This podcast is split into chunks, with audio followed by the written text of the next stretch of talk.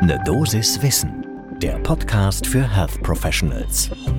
Ich schreibe Ihnen den Ibuprofensaft noch auf, aber ich weiß nicht, ob Sie den auch wirklich bekommen. So oder so ähnlich kann das aktuell sein in der Kinderarztpraxis. Kinderarztpraxen Guten Morgen und willkommen zu Ne Dosis Wissen.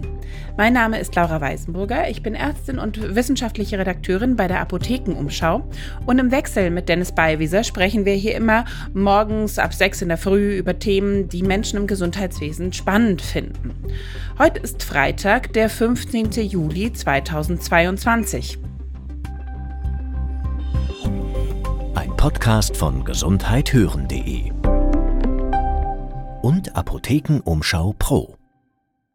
Und es kann aktuell tatsächlich eben etwas schwieriger sein, Ibuprofen-Suspension oder auch Ibuprofen-Saft genannt, zu bekommen. Warum?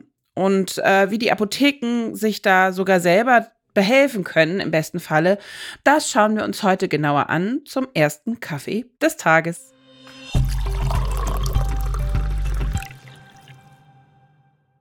Nochmal ein paar Hintergrundinfos so zum Einordnen.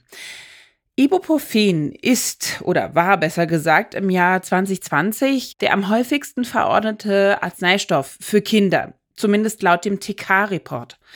Den könnt ihr, so wie alle anderen Quellen auch, natürlich wie immer in den Show Notes einsehen, den verlinken wir dort. Ja, aber auch in der Selbstmedikation gibt es natürlich für diese ganzen Rufensäfte und wie sie alle heißen, eine sehr, sehr hohe Nachfrage.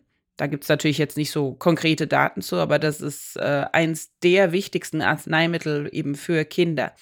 Und äh, das ist deshalb so wichtig, weil eben dieser Saft äh, so gut benutzt werden kann von Kindern oder auch Menschen mit Schluckstörungen. Auch die benötigen sowas. Sicherlich kann ich für Kinder dann vielleicht auch Zäpfchen oder Schmelztabletten oder sowas nehmen.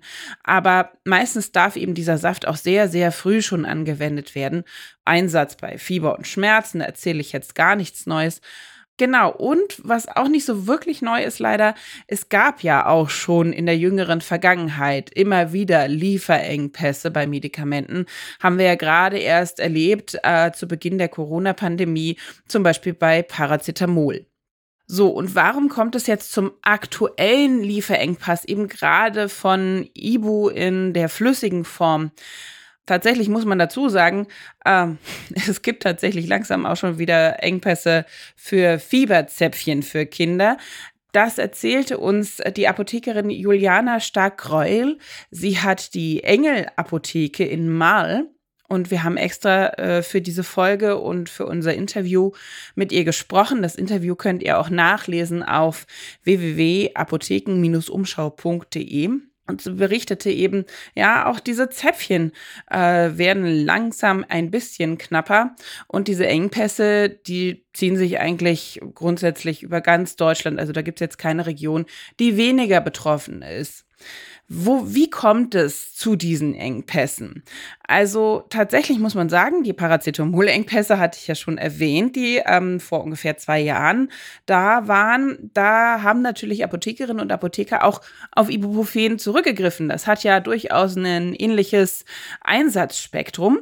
Und da wurden natürlich die Ibuprofen-Vorräte schon so ein bisschen angezapft, auch von den Herstellern und Vorlieferanten.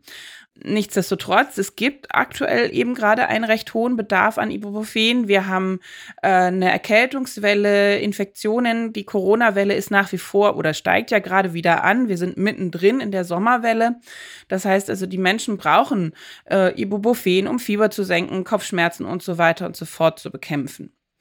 Und tatsächlich sind natürlich auch ein paar äh, Vorräte von Ibuprofen-Säften in die Ukraine gegangen als Hilfsmaßnahme. Und dazu muss man auch noch sagen, schon seit einigen Jahren gibt es immer wieder instabile Lieferketten. Ähm, und zwar ist es meistens bedingt durch zwei Faktoren, nämlich entweder Naturkatastrophen, ja klar, oder wir haben politische Instabilitäten, ähm, Schrägstrich Krisen. Da wird es dann auch immer schwieriger. Und dadurch, dass jetzt schon ein sehr, sehr großer Teil nicht mehr in Europa produziert wird, zumindest von den von den Grundstoffen, die benutzt werden, wird das natürlich immer schwieriger, denn je weiter es weg ist, desto mehr kann passieren auf dem Weg. Um dann nur mal eine Zahl zu nennen, in Asien werden 68 Prozent eben der Wirkstoffe tatsächlich äh, für den europäischen Raum produziert. Europa selber hat da nur einen Anteil von 24 Prozent. Also da sieht man, wir sind eben auch einfach abhängig und wir haben relativ lange Lieferwege und Ketten. Da kann viel passieren. So, was kann jetzt aber in der Apotheke passieren? Was, was kann man da tun? Da haben wir mit der Präsidentin der ABDA, der Bundesvereinigung Deutscher Apothekerverbände, gesprochen, mit Gabriele Regina Overwiening. Und sie sagte, ja, also zunächst sollte man natürlich überprüfen, kriege ich dieses Produkt, diesen Wirkstoff, ähm, den gleichen natürlich möglichst äh, von einem anderen Hersteller? Gibt es den in einer anderen Darreichungsform? Kann ich mit einer anderen Dosierung arbeiten und dann muss ich eventuell eben mehr Tabletten nehmen oder ich nehme Produkte, die ich teilen kann? Das geht natürlich bei Saft jetzt nicht ganz so leicht, aber da auch da gibt es natürlich unterschiedliche Hersteller, die solche Ibuprofen-Suspensionen herstellen. Und dann kann man auch immer wieder gucken, meinte sie, kann ich vielleicht ein Ausweichpräparat nutzen. Das ist zum Beispiel passiert, als es jetzt im vergangenen Jahr dieses Problem bei Tamoxifen gab. Da wurde tatsächlich der Bedarf zu 100 Prozent dann durch ein Ausweichpräparat gedeckt. Und auch äh, Juliane Stark-Kreul sagt, natürlich gibt es da Möglichkeiten in der Apotheke. Das ist ja tatsächlich das Handwerk von Pharmazeutinnen und Pharmazeuten. Das lernt man ja im Studium. Medikamente und auch eben äh, Produkte, medizinische Produkte selber herstellen. Das ist ja tatsächlich Teil des Studiums. Das heißt also, haben wir ja auch schon gesehen, in der Vergangenheit zum Beispiel wurden ja recht viele Desinfektionsmittel auch selbst hergestellt von den Apotheken zu Beginn der Corona-Pandemie. Und daher kann man sagen, ja, also ist der Rezeptur Grundstoff in Reinform vorhanden, dann kann man eine Ibuprofen-Suspension ähm, herstellen. Aber wenn man zum Beispiel bei der Deutschen Apothekerzeitung ähm, nachschaut, da lassen sich auch Anleitungen finden, wie das aus Tabletten zum Beispiel möglich ist. Das heißt also, da gibt es natürlich Varianten, wie man in der Apotheke damit umgehen kann mit dem akuten Mangel. Grundlage ist natürlich, dass der Wirkstoff in irgendeiner Form vorliegen muss. Und man darf auch nicht vergessen, natürlich benötigt dieses Herstellen Zeit und Expertise. Das heißt also, ich brauche sowohl die Zeit, einfach das herzustellen, das muss, muss dann stehen, das muss quellen etc. Das braucht einfach äh, intensive Beschäftigung damit. Aber ich brauche natürlich auch die Leute, die sich damit auskennen, die das also wirklich gelernt haben, die sagen, ja gut, das gucke ich mir nochmal genauer an und dann machen wir das mal. Und da sind natürlich auch die Apotheken derzeit schon ganz schön gebeutelt äh, durch die Corona-Zeit. Auch die wurden da stark beansprucht. Äh, das Personal ist ziemlich müde insgesamt. Und das heißt natürlich, man braucht also ein bisschen mehr Vorlauf. Das wäre jetzt auch ein Tipp an der Stelle wenn man also feststellt, okay, ich bräuchte dringend diesen, diese Suspension, ich habe hier jemanden, der kann nicht gut schlucken. Oder mein Kind kann eben nur so gut den Wirkstoff aufnehmen, dann am besten im Vorfeld mit der Apotheke absprechen. Das kann man ja auch aus der Praxis heraus machen, jetzt als Hausärztin, Hausarzt oder in der pädiatrischen Praxis besprechen. Passt mal auf, können wir da was machen? Wie sieht es aus? Habt ihr genug vorrätig? Hier kommt eine Patientin, ein Patient, der braucht es ganz dringend.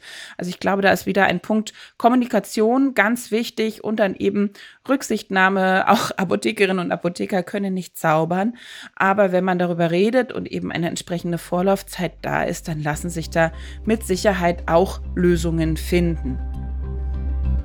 Das war eine Dosis Wissen für heute. Mein Name ist Laura Weisenburger. Und wenn ihr Ideen habt, was ihr hier gerne mal an Themen besprochen hättet, worüber wir recherchieren sollen, dann schreibt uns doch einfach. Und zwar an eine Dosis Wissen, alles klein und zusammengeschrieben, at apotheken-umschau.de. Das würde uns sehr freuen.